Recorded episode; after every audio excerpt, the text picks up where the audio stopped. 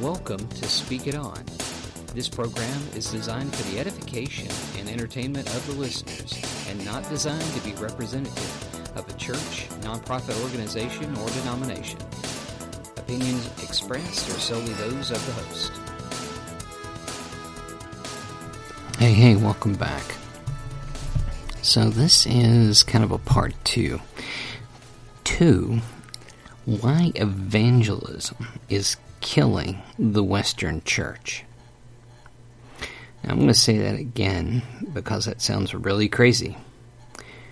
Why evangelism is killing the Western church. Mainstream denominations are dropping off quicker and quicker. In fact, I think at some point it's just going to be exponential. We're not showing uh, massive drops right now, but significant drops. And uh, part of the complication is, well, there's several several factors. Let's look at the one we're looking at today. So, LA, why in the world do you think evangelism is killing the Western church? That's crazy. That's crazy talk. Evangelism is sharing the gospel with everyone you can and bringing people into the kingdom. I don't, you know, I don't get it. Okay, well, so let's let's look at it step by step for just a second. And first of all, I do want to make it very clear that I believe it is an obligation if you have a relationship with Jesus to share him with everyone you can and and to bring people into the kingdom. I absolutely, positively believe that one thousand percent. So, am uh, you know, is Ellie saying, "Oh, he needs to get rid of evangelism"? No, I'm saying that the way we're doing it stinks because number one, no one's doing that. They're not. They're not evangelizing. It ain't happening in the numbers people really want. I have heard sermon after sermon after sermon after sermon of people begging and pleading and bowing and scraping and shaming and browbeating their congregations into trying to share Jesus. And it ain't happening.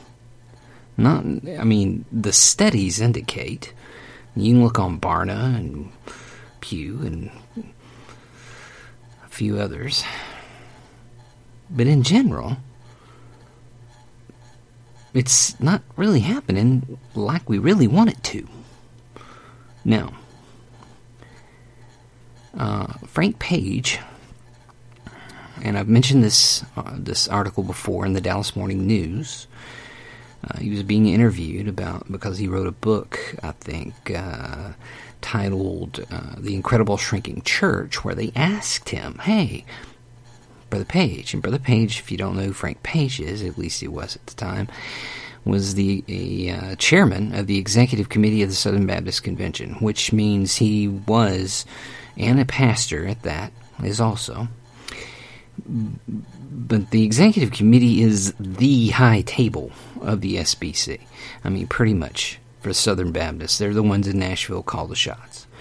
So here's the thing he said that he didn't feel like people were sharing Jesus and that they didn't understand the basic tenets of the Christian faith. Now, I may be paraphrasing a little bit, but I definitely believe that's the gist of what he had to say. You can look that up, uh, the article if you'd like, Dallas Morning News. So here's the thing I believe Brother Page is 5,000% correct. Now, interesting as it sounds, I think the two are interrelated. The two are interrelated. People don't understand the basic tenets of their faith. Therefore, they don't have the confidence in what they know and um, well to share it with anyone Now, does that mean, you know, they doubt their salvation? No, not necessarily. Does that mean, you know, sharing with people scares people? Well, yeah, sharing can be scary. However, comma, if you're confident and you're trained and you're mature, you got some roots to, to, to fall back on, you know? But if you're not trained, if you don't know what you know, and why is it that you are the way you are? Well, you really can't articulate that to other people. Now, do you have to have a PhD in theology to share Jesus? Absolutely not. But here's the thing mature believers who are who have experience and knowledge in the word of God the more words you got, the more the Spirit's got to work with. The more the Spirit's got to work with, the f- stronger you are. The stronger you are, the more confident you can be. The more confident you can be, the more you can share with confidence.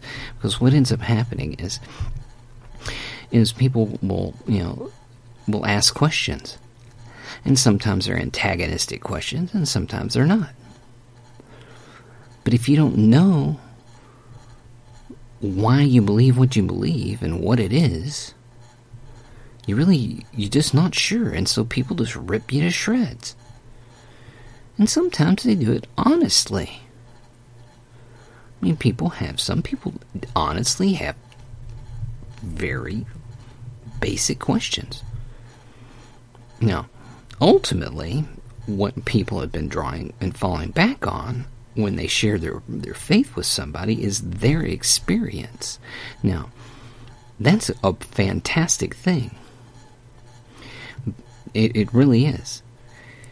And everyone's experience is different, and everyone's experience is fantastic with, with Jesus, because Jesus has a way, you know, the God Israel really does have a way of, of, of meeting us where we are uniquely. But here's the story you still got to get back into the scripture. Because if somebody says, well, how do you know you're saved? Well, um, well, I just feel it. Well, when you say stuff like that, people are like, well, I don't know, he might have had some extra strong coffee this morning. Maybe he just feels different. So they fall back on feelings and experience, and feeling and experience can be very unique. And because of that, people will write it off. Oh well, he just had himself a little, you know, mountaintop experience. You know, God bless him, but that's that's that's him, not me, or that's her, not me. But when you get back into the Word and you can say, you know, look in this passage,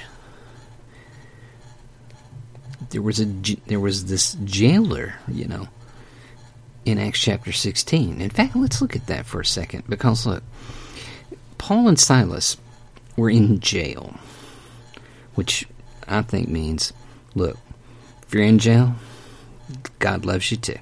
Because look,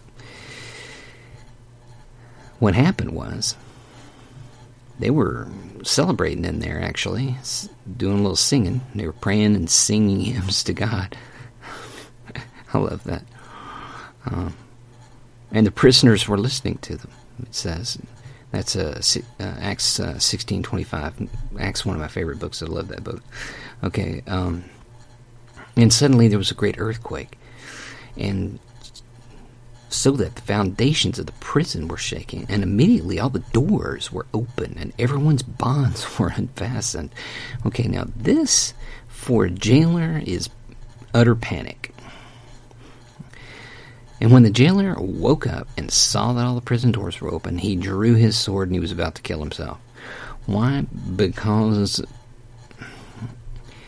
if you were a jailer in the Roman system back then, it would be way more um, advantageous to do it yourself than to have the Romans do it because basically they would just do something super dang horrifying to you. Uh, but anyway, um, now, and the verse continues. Suppose he was supposing that the prisoners had escaped. Paul cried out in a loud voice, "Do not harm yourself, for all are here." And the jailer called for the lights and rushed in, and he was trembling, and I'd be shaken uh, with fear as he fell down before Paul and Silas. And then he brought them out, and he said, "Sirs, what must I do to be saved?" Okay, now look, there you have it. What what do you have? You have a demonstration. Now, does that mean you got to have an earthquake every time somebody comes to Jesus? Not necessarily. Earthquakes come in all different packages. Sometimes it's just a little bitty personal thing. Sometimes it is a huge, massive thing, like it was here. Everyone has their own little earthquake. But here's the thing this guy came to the decision whoa, I'm, I'm, I'm done. Uh, and he says, what, what must I do to be saved? And they said, Believe in the Lord Jesus, and you will be saved. Now, here's the thing. Now, listen to this carefully you and your household. The word household there is okolos, which means more or less his people. All right? Now, why do I bring that up? Because the evangelistic message that we're putting out is so individual God wants, you know, we think and we package it like, oh, it's about getting you in the gates of heaven, sliding you in there, man. Just slide you right under the gates of heaven. Just boom, boom, boom, boom, slide you in there. It's just about getting people into heaven. Boom, boom, gotta get to get people into heaven. God is not a collector. God is not a collector. He is a sovereign father. He wants a relationship. God ain't picking picking berries. Oh yeah, I like that berry. I like that Okay, that one saved, that one saved, that one saved, that one saved. Oh, heard a good one out of that one. Boom, had there. It, God's not doing that. God wants disciples. He's not looking for converts. Because if you got a convert, you don't know what you got. Why did they convert? God is looking for disciples. That's what the Great Commission is. Go and make disciples. And a disciple is a student. That's the definition. And a student studies. And what do they study? They study the Word of God. And what do they know? Oh, the basic tenets of the Christian faith, just like Frank Page wanted. And do you know what happens when you have disciples who study like they're blooming supposed to, and they know the tenets of their faith? They share it. And they share it effectively, and then other people become saved. But see, here, the reason I emphasize this particular section, you and your household, it's not just, hey, you'll be saved. Yep, God's going to cherry pick you. You, you just turn your life over to Jesus, and boom, God's going to cherry pick you. Uh, it, it was talking about him and his household. The scope of salvation goes so much further beyond just sliding our little pink selves into the the gates of heaven, it's it's just incredulous. And the thing is, pastors are not teaching that. I don't think in a now that's that's a pretty broad statement, but let me just say this: there are pastors who are, but yet find someone who is, because God wants to save all of you and everyone around you and everyone in your family. God can bless your family through you. And literally, God's salvation can come to your household. God wants more than just to, just to collect you. God wants to make you a disciple and, and, and, and have a relationship with you. And that means He wants you to learn from Him, study from Him. And when we do that, when we do that, that's when we learn that salvation is about everything we are. It's not just about sticking us into heaven. It's about salvation starts here, starts now. Salvation flows through in everything we own, everything we do, everything we think, everything we say, everyone we know. That's what salvation is.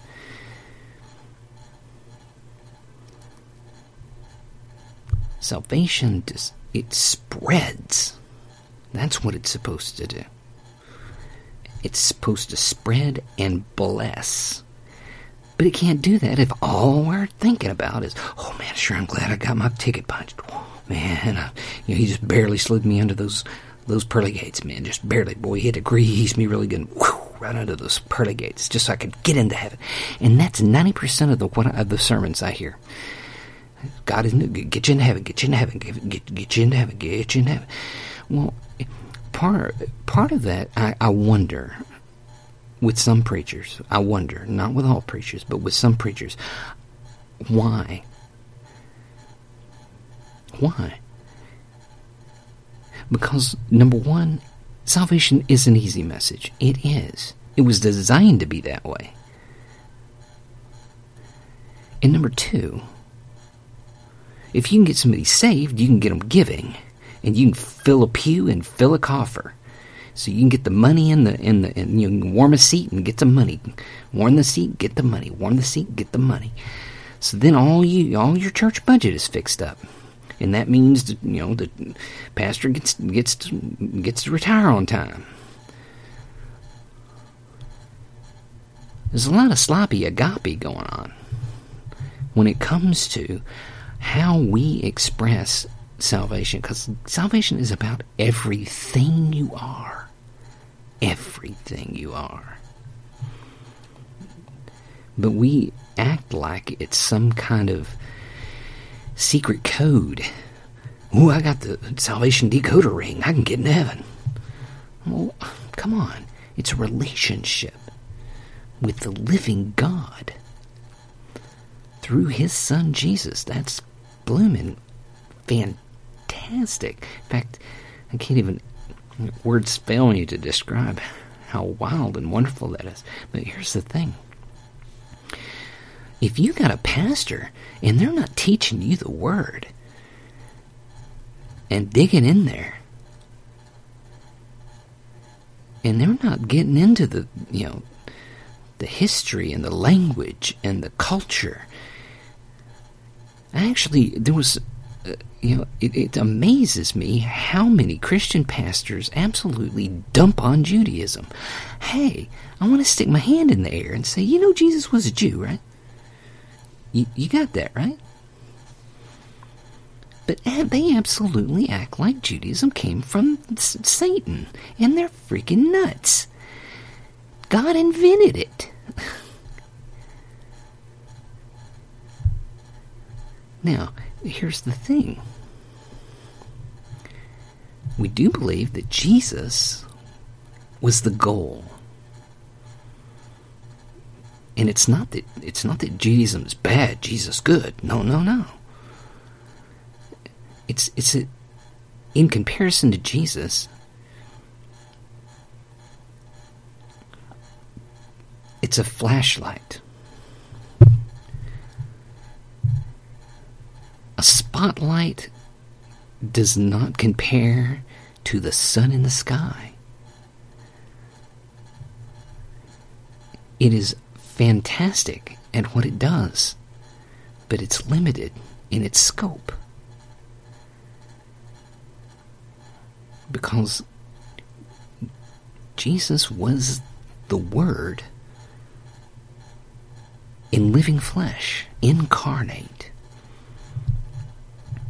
And he taught it like a Jew. But most pastors choose to just dump on it, which I find very distressing. Because actually, I don't care what kind of PhD they got, that smacks of either deliberate stupidity, which means they they know the information and they're rejecting it, which is kind of silly, or willful ignorance, which is stupid.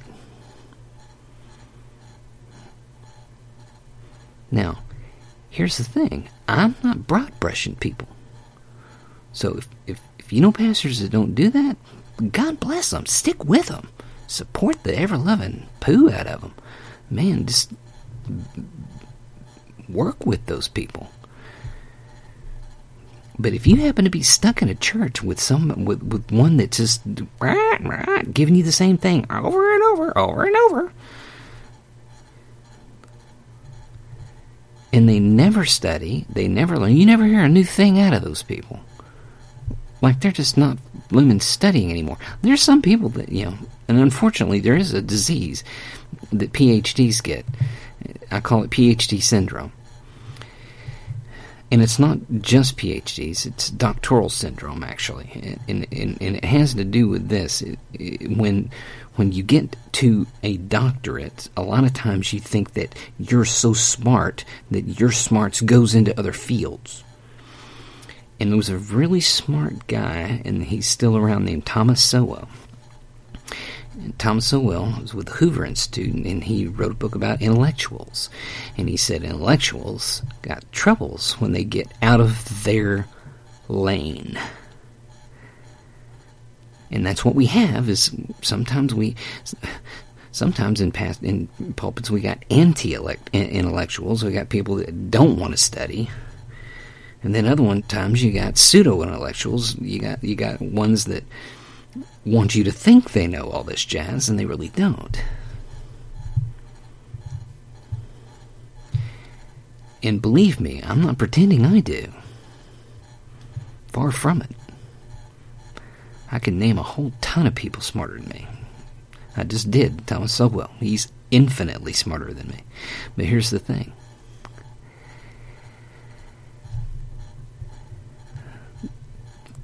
We have to want to. You have to want to study. And that's what God wants. I guarantee it. And if you do, you'll mature. And if you mature, God can bless you more and you can reach more people. But the more pastors keep going, keep evangelism, evangelism, evangelism, doing that over and over again, and not growing up anybody that knows how to share, or that is confident and strong enough in their in their faith to share, the more they're going to keep doing the same dang thing over and over again. In fact, uh, who was it? Albert Einstein said the definition of insanity is doing the same thing over and over again and expecting a different result. And believe me, there you could just check it out. Get on YouTube, get on the internet, look some of these pastors up, and listen to their sermons. I'm serious. I mean, you know, take them by quarter, boom, boom, boom, and see how much repetition you got. Now, there's not anything matter necessarily with repetition, but repetition is supposed to be building on something, not like a parrot. Because all a parrot does is parrot what is is repeat what it's been told. It doesn't think about it. That's the problem. So, evangelism way we're doing it ain't working. And I've mentioned several things. Among those is source credibility. If you got a mature Christian, by the way, you have source credibility because the, a mature Christian will live their faith and people will see it and then they'll know that's real. So, with that in mind, I want to encourage you always to keep on speaking it on. Thank you for listening to this edition of Speak It On. And as always, don't be afraid to speak the word in boldness and truth bless.